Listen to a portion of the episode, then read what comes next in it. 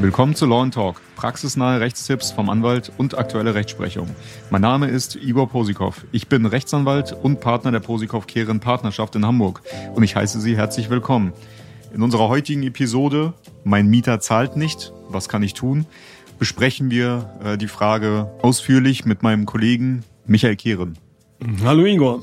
Michael ist Fachanwalt für Miet- und Wohnungseigentumsrecht und wird uns heute äh, diese spannende Frage beantworten, die wahrscheinlich für Vermieter, aber auch gleich, gleichermaßen für Mieter natürlich genauso interessant ist. Dann wollen wir mal schauen. Also, wir gehen jetzt von der Situation aus, dass wir einen äh, Mieter äh, in einer Wohnung haben, der die Mietzahlung aus irgendeinem ungewissen Grund einfach eingestellt hat und jetzt kommt der Vermieter zu dir und fragt, wann kann ich den kündigen? Genau. Was sagst du zu ihm? Die klassischste aller Fragen ist äh, wahrscheinlich die praxisrelevanteste Kündigungsmöglichkeit, ähm, nämlich die Kündigung ähm, wegen Zahlungsverzuges. Ja. Ähm, das Gesetz regelt, dass ähm, der Vermieter zur fristlosen Kündigung berechtigt ist, wenn äh, der Mieter in qualifiziertem Umfang äh, mit der Mietzahlung in Verzug geraten ist, was der Fall ist, wenn er entweder, und das ist der klarste und eindeutigste Fall, erstmal vom objektiven Sachverhalt her, wenn der Mieter zwei aufeinanderfolgende Mieten vollständig nicht gezahlt hat. Dann haben wir noch die zweite Variante, dass in zwei aufeinanderfolgenden Terminen, also in zwei aufeinanderfolgenden Monaten, ein Mietrückstand in Höhe einer Monatsmiete entstanden ist von einer Miete plus einem Cent, weil das Gesetz sagt mehr als eine Monatsmiete, also muss es eine Monatsmiete und mindestens ein Cent sein. Und dann haben wir noch die Variante, dass über einen Zeitraum von mehr als zwei Terminen, also über mehrere Monate hinweg, ein Mietrückstand entstanden ist in Höhe einer doppelten Monatsmiete. Ähm, diese Variante hat der Gesetzgeber formuliert, um dem Mieter taktische Zahlungen äh, oder Nichtzahlungen äh, zu verwehren, zum Beispiel indem er nur jede zweite, vierte, sechste Miete zahlt, also immer eine Miete überspringt, damit einer der beiden vorgenannten äh, Konstellationen nicht gegeben ist. Und das ist, sind die Voraussetzungen, die erstmal für die außerordentlich fristlose Kündigung wegen Zahlungsverzuges ähm, erfüllt sein müssen. Okay, alles klar, das ist ja soweit gut verständlich. Ähm, wie ist der Rückstand denn generell zu berechnen? Bei der Berechnung des äh, Zahlungsverzugs des Mietrückstandes ist nur auszugehen von der vertraglich vereinbarten Grundmiete und den Zahlungen auf äh, Betriebs- und Heizkosten. Also bei der Berechnung darf nicht einbezogen werden, zum Beispiel eine Forderung aus äh, einer Betriebskostenabrechnung, keine Kosten für Kleinreparaturen, weil zum Beispiel die Rolladengurte äh, erneuert werden mussten und äh, diese Kosten vom äh, Mieter vertraglich zu zahlen sind. Auch Prozesskosten aus alten Prozessen sind nicht äh, in die Berechnung äh, einzufließen oder, oder Schadenersatzansprüche dergleichen. Es ist tatsächlich ausschließlich ähm, abzustellen auf die vertraglich vereinbarte Grund- oder Kaltmiete und ähm, die äh, geschuldeten Betriebs- und Heizkostenvorauszahlungen. Davon muss die Berechnung ausgehen. Ähm, du hast jetzt einmal den Zahlungsverzug äh, erwähnt. Wie, wann ist der Mieter denn überhaupt im Zahlungsverzug? Hm, das ist so eine Sache, die wahrscheinlich grundsätzlich jeder erstmal kennt. Die Miete ist bis zum dritten Werktag eines Monats zu zahlen. Das bedeutet tatsächlich, wenn das nicht erfolgt, tritt automatisch Zahlungsverzug ähm, ein, weil äh, die Mietzahlungsverpflichtung kalendertagsmäßig bestimmt ist. Ähm, zu beachten in diesem Zusammenhang ist allerdings äh, für den Vermieter, ähm, ob der Mieter möglicherweise Grund hat, die Miete nicht zu zahlen, zum Beispiel, weil er sich darauf beruft, dass ähm, Mängel an der Mietwohnung oder an dem Mietobjekt vorhanden sind, ähm, weil das Recht des Mieters zur Minderung oder zur Ausübung des Zurückbehaltungsrechts ähm, den Eintritt des Verzuges hindert. Das bedeutet also, wenn da äh, tatsächlich Einwände gemacht worden sind, wegen Ausfall der Heizung, Feuchtigkeit in der Wohnung, undichter Fenster oder was es alles gibt, ähm, dann muss das geprüft werden, ob hier tatsächlich dann äh, vielleicht kein Verzug eingetreten ist, weil die Miete gemindert ist oder sich der ähm, Mieter zu Recht auf ein äh, Zurückbehaltungsrecht an der laufenden Miete bis zur Beseitigung der Mängel beruft. Mhm. Okay, das bedeutet, das muss natürlich einmal ganz präzise geprüft werden, bevor so etwas. Wenn Anhaltspunkte dafür wird, vorliegen, ja. na, dass mhm. äh, so eine Konstellation vorliegt, dann äh, sollte man vor Ausspruch der äh, außerordentlich fristlosen Kündigung tatsächlich den Sachverhalt da nochmal erarbeiten und prüfen, inwieweit tatsächlich äh, Verzug des Mieters vorliegt oder inwieweit ähm, eine Minderung oder die Ausübung des Zurückbaltungsrechts äh, berechtigt sein kann. Ähm, da gibt es dann zum Beispiel auch zu berücksichtigen, ähm, wenn der Mieter äh, schon über einen langen Zeitraum die Miete mindert oder ein Zurückweisungsrecht ausübt, ähm, ab einem unter gewissen rechtlichen Voraussetzungen entfällt irgendwann auch das Zurückweisungsrecht. Also der Mieter kann nicht immer die Miete vollständig einbehalten, ähm, weil er sagt, ähm, mein meine Terrassentüre ist undicht und es zieht da rein. Ähm, 10.000 Euro Miete deswegen zurückzuhalten, ist völlig unverhältnismäßig, wird von der Rechtsprechung auch nicht zugelassen. Also hier ist dann äh, Einzelfall zu prüfen, ähm, welche Möglichkeiten bestehen und ob da Risiken vorliegen. Okay, also ich sehe hier schon viel Konfliktpotenzial auch auf Seiten des Vermieters. Ne? Also der, der kann ja theoretisch komplett daneben liegen, wenn er sagt, ja, ist ja völlig unberechtigt, was der da fordert, ich für meine Miete und dann klagt er, aber äh, fällt dann auf die Nase mit der ganzen Geschichte. Ne? Zu der Klage kommen wir gleich nochmal, aber äh, das ist ja, ja, ja, wie gesagt, also wenn da Anhaltspunkte sind, muss man tatsächlich ja. etwas sorgfältiger sein und, und aufpassen, wenn natürlich äh, der Mieter schlichtweg nicht zahlt, ohne dass äh, äh, Einwendungen bekannt sind, also ohne dass der Mieter vorher schon sich auf Mängel berufen hat oder ähnliches, ähm, dann ist es sicherlich einfacher und äh, weniger komplex. Aber wie gesagt, auch da gilt, jeder Einzelfall ist zu betrachten. Ja. Auch hier der Appell, dann lieber zum Anwalt gehen, bevor man sich da in irgendeinen Rechtsstreit begibt. Ne? ja, also Frist, auswahrlich fristlos zu kündigen, um dann nachher tatsächlich einräumen zu müssen, dass vielleicht doch äh, die Voraussetzungen nicht vorgelegen haben, ähm, könnte schwierig sein und könnte auch teuer werden. Ähm, das, ähm, das ist sicher möglich. Ja, okay. Ähm, jetzt fällt mir die Frage ein, wie, wie lange besteht denn das Recht zur Kündigung überhaupt? Kann man dann, wenn ein Rückstand besteht, dann einfach jederzeit kündigen und oder wie, wie sind da die zeitlichen Verhältnisse und wann äh, ändert sich die Situation? Mm, in der Tat besteht das Kündigungsrecht so lange, wie die Kündigungsvoraussetzungen äh, gegeben sind. Bedeutet also, ähm, wenn du jetzt äh, zwei Monate die Miete nicht gezahlt hast und dann aber die nächsten vier Monate äh, pünktlich deine Mietzahlung, Mietzahlung erbringst, ist der Vermieter nicht daran gehindert, auch danach noch die fristlose Kündigung zu erklären. Ähm, wegen Mietrückständen, die schon äh, mehrere Monate zurückliegen. Wenn die gesetzlichen Voraussetzungen vorliegen und das Kündigungsrecht entstanden ist, erlischt das Kündigungsrecht erst dann, wenn der Mieter sämtliche Ansprüche erfüllt hat. Also wenn die ähm, Zahlungen vollständig erbracht sind und der Vermieter befriedigt worden ist.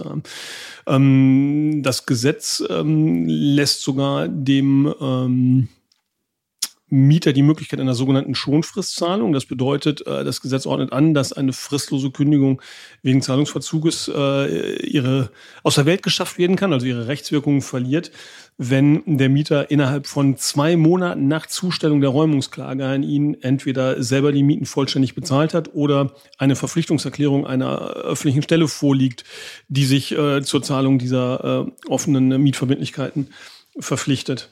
Ähm, aber dem Grunde nach gilt, ähm, solange die Voraussetzungen vorliegen, ist die Kündigung möglich. Das gilt im Übrigen auch für den Fall, dass zum Beispiel äh, ähm, zwei aufeinanderfolgende Mieten nicht gezahlt werden, dann aber ähm, im Laufe der nächsten Monate durch Zahlung von Beträgen, die die normale Miete übersteigen, dieser Mietrückstand minimiert wird. Auch dann kann ich nach wie vor die Kündigung wegen Zahlungsverzuges ähm, erklären.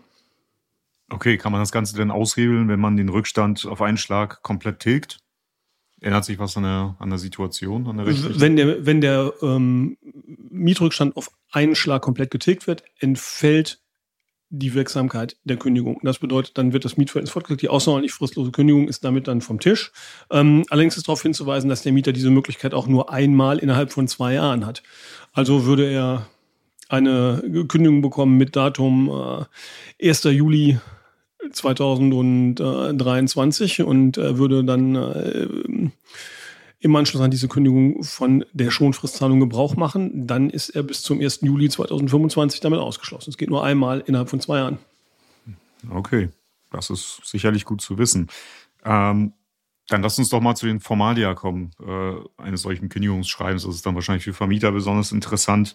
Ähm, was sind so die Basics? Für die Formalia einer Kündigung. Mm, auch bei der außerordentlich fristlosen Kündigung wegen Zahlungsverzuges gilt die Begründungspflicht auf Vermieterseite. Das heißt, äh, der äh, Vermieter muss mitteilen, dass er seine Kündigung, seine fristlose Kündigung auf Zahlungsverzug stützt und nach der Rechtsprechung muss er den ähm, aus seiner Sicht bestehenden Gesamtrückstand an der Miete äh, in der Kündigung angeben.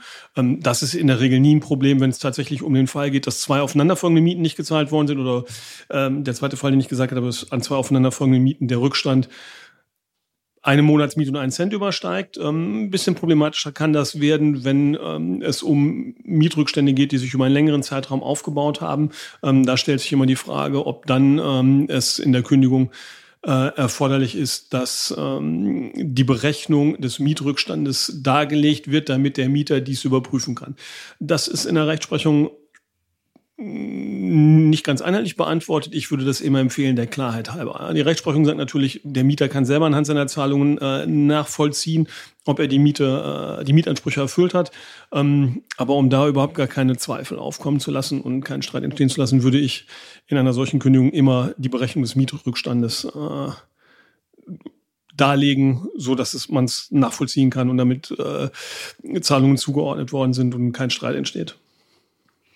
Okay, alles klar. Und wenn wir jetzt die Kündigung sozusagen erklärt haben, ähm, ist der nächste Schritt, wenn der Mieter nicht ausziehen möchte, dann muss äh, oder ist rate ich dringend an, dann eine Räumungsklage zu erheben, denn ähm, die Durchsetzung des Anspruchs auf Räumung nach Beendigung des Mietverhältnisses ähm, dauert auch bei Gericht äh, durchaus länger. Zwar sind ähm, Räumungsrechtsstreitigkeiten nach der ausdrücklichen gesetzlichen Anordnung in 272 der Zivilprozessordnung ähm, vorrangig und beschleunigt zu behandeln bei Gericht. Ähm, aber äh, da ja trotzdem die äh, normalen Verfahrensregeln eingehalten werden müssen, also äh, der Mieter muss ja auch zur Klage und äh, zu eventuellen anderen äh, Erläuterungsschriftsätzen ähm, jeweils rechtliches Gehör bekommen, dauert ein Rechtsstreit jedenfalls sechs, neun, zwölf Monate. Und ähm, für den Vermieter kann sich das durchaus als problematisch darstellen, weil in der Zeit unter Umständen weiterhin keine Miete äh, entrichtet wird. Mhm. Dieses Problem hat der Gesetzgeber zwar auch gesehen äh, und hat deswegen äh, die Möglichkeit einer sogenannten Sicherungsanordnung äh, geschaffen, wonach der Vermieter die Möglichkeit hat, äh, wenn er die Räumungsklage mit einer Zahlungsklage kombiniert, für künftig nach Zustellung der Räumungsklage fällig werdende äh, Mietansprüche einen Antrag bei Gericht einzureichen, dass das Gericht äh, anordnet, dass diese Mieten äh, sicherheitshalber zu hinterlegen sind. Aber die Voraussetzungen für diese Sicherungsanordnung sind äh, so hoch, das kommt in der Praxis gar nicht, gar nicht vor. Also gilt bei Räumungssachen auch da keine hohen Mietrückstände am Auflaufen lassen, sondern sofort reagieren und Räumungsklage erheben. Klingt auf jeden Fall eigentlich über jedem Rechtsstreit nach einer komplizierten Auseinandersetzung vor Gericht, die auch ein bisschen dauert. Deswegen sollte man da eigentlich nichts anbrennen lassen und möglichst äh, schnell den Anwalt äh, bitten, da was zu unternehmen, damit man vielleicht auch mal eine Räumung durchführen kann. Es ist aber auch richtig, dass man ohne einen wirksamen Titel ja auch niemanden aus der Wohnung bekommt. Ne, das äh, die, die, das, das sage ich jetzt nochmal oder betone hier ganz ausführlich, weil wir viele äh, Menschen haben, die hier anrufen und sagen, naja, ähm, ich habe jetzt eine Kündigung bekommen, jetzt muss ich äh, übermorgen ausziehen, was mache ich jetzt? Ja. Und mhm. den sagst du sicherlich. Den sage ich, es muss erstmal ein Räumungsurteil vorliegen. Klar, denn äh, es gelten keine Wildwest-Methoden. Das Austauschen von Schlössern oder ähnlichem äh, ist nie anzuraten. Äh, dagegen kann der Mieter sich äh, sehr gut und sehr schnell zur Wehr setzen. Ähm, notwendig ist ein Räumungsurteil, das nötigenfalls, selbst wenn das Urteil vom Gericht verkündet worden ist, noch von einem Gerichtsvollzieher vollstreckt werden muss, wenn der Mieter auch nach dem Urteil nicht freiwillig auszieht. Und äh, wie gesagt, äh, das braucht alles leider seine Zeit und gerade bei privaten Vermietern reißt das ein großes Loch in die Kasse und möglicherweise halt auch äh, ähm, bringt es Probleme bei der Finanzierung. Es ist ja kein untypischer Fall, dass ähm, der private Vermieter Eigentumswohnungen kauft, die er über die Mieteinnahmen ähm, finanziert beispielsweise. Und ähm, wenn da die Mieteinnahmen ausbleiben, ist das ein riesiges Problem auf Vermieterseite. Ja, es geht also hier auch nicht immer nur um die Frage des reichen Vermieters gegen den armen Mieter, sondern äh, da muss ich auch mal Verständnis für die Vermieterseite ähm, aufbringen. Da äh, hängt auch wirtschaftlich einiges dran. Mhm, ja, alles klar. Aber wo du schon von dem äh, Vermieter, wie du ein Verständnis hast, ähm, erwähnt hast, wir haben ja ab und an ähm, Kandidaten, die hier auch selbst versuchen, vor dem Amtsgericht zu klagen, weil das ist ja ohne weiteres möglich, da herrscht ja kein Anwaltszwang. Ähm, ist sowas überhaupt anzuraten, um sich jetzt die Anwaltskosten irgendwie zu sparen oder was würdest du dazu sagen? Naja, ich, auch da weiß ich, ein Räumungsrechtsstreit ist keine finanziell günstige Angelegenheit. Da entsteht einiges an Gerichts- und Anwaltskosten. Allerdings, äh, gerade weil es auf Geschwindigkeit ankommt, äh, ist es klar, äh, es wäre gut, sich mit den Prozessregeln auszukennen und äh, das Verfahren so schnell wie möglich durchzuführen. Das ist für den ähm, Privatmann nicht so einfach. Also da würde ich grundsätzlich schon dazu raten, äh, sich anwaltlicher Hilfe zu bedienen. Ja, vor allem, wenn das dann äh, bei einer Privatperson dann doch länger dauern kann als beim Anwalt, der dann sofort alles vorträgt, was er vorliest, kann es ja doch am Ende teurer werden als mit Anwalt. Ja, das darf man ja nicht außer Acht lassen. Ja, unterm Strich, je länger es dauert, desto teurer wird sowieso, weil, wie gesagt, jede, jede, Miete, die fehlt, fehlt. Und ähm, ähm, ja, also sag mal, wenn man unnötige Rückfragen durchs Gericht vermeiden will und Verzögerungen, äh, ist es da sicherlich angeraten, mhm. ähm, sich äh, fachkundiger Hilfe zu bedienen. Alles klar, vielen Dank für die Ausführungen. Könntest du es vielleicht noch einmal zusammenfassen, weil wir jetzt schon ein bisschen länger gesprochen haben, jetzt einmal die äh, nochmal die Punkte zusammenfassen für unsere Zuhörer? Nein, in dem Fall ist die Zusammenfassung noch viel kürzer als sonst, weil äh, dem Vermieter würde ich auf jeden Fall raten, die außerordentlich fristlose Kündigung sofort auszusprechen, wenn äh, die Voraussetzungen vorliegen. Bedeutet also, wenn entweder zwei aufeinanderfolgende Mieten vollständig ausbleiben, zwei aufeinanderfolgende Mieten äh, insoweit rückständig sind, als ein Fehlbetrag von einer Miete und einem Cent entsteht, oder wenn äh, der Mieter über einen größeren Zeitraum ohne dass ein Grund erkennbar ist, äh, ähm, die Miete unvollständig zahlt, sodass insgesamt sich ein rechnerischer Mietrückstand ergibt äh, von äh, zwei Monatsmieten. Ähm, dann nicht weiter zuwarten, außerordentlich fristlos kündigen und wenn dann der Mieter nach wie vor nicht räumt, auch Räumungsklage erheben. Ja, besten Dank. Und wenn Sie ein Problem zu diesem Thema haben oder Unterstützung von einem Anwalt benötigen, stehen wir Ihnen da natürlich auch gerne zur Verfügung. Nehmen Sie da gerne Kontakt zu uns auf und der Kollege Kehren oder unsere anderen Kollegen werden Ihnen sehr gerne weiterhelfen. Ähm, ansonsten abonnieren Sie diesen Podcast gerne in unserer App oder äh, bewerten diesen und oder bewerten diesen natürlich bei iTunes oder Spotify. Ähm, wenn Sie sich für andere Themen oder für ähnliche Themen interessieren, schreiben Sie uns doch gerne eine E-Mail ähm, und vielleicht nehmen wir Ihr Thema auch gerne einmal in unserem Podcast auf und diskutieren das durch. Ähm, vielen Dank, dass Sie diese Folge angehört haben. Wir hören uns in der nächsten Folge und bis gleich. Bis gleich.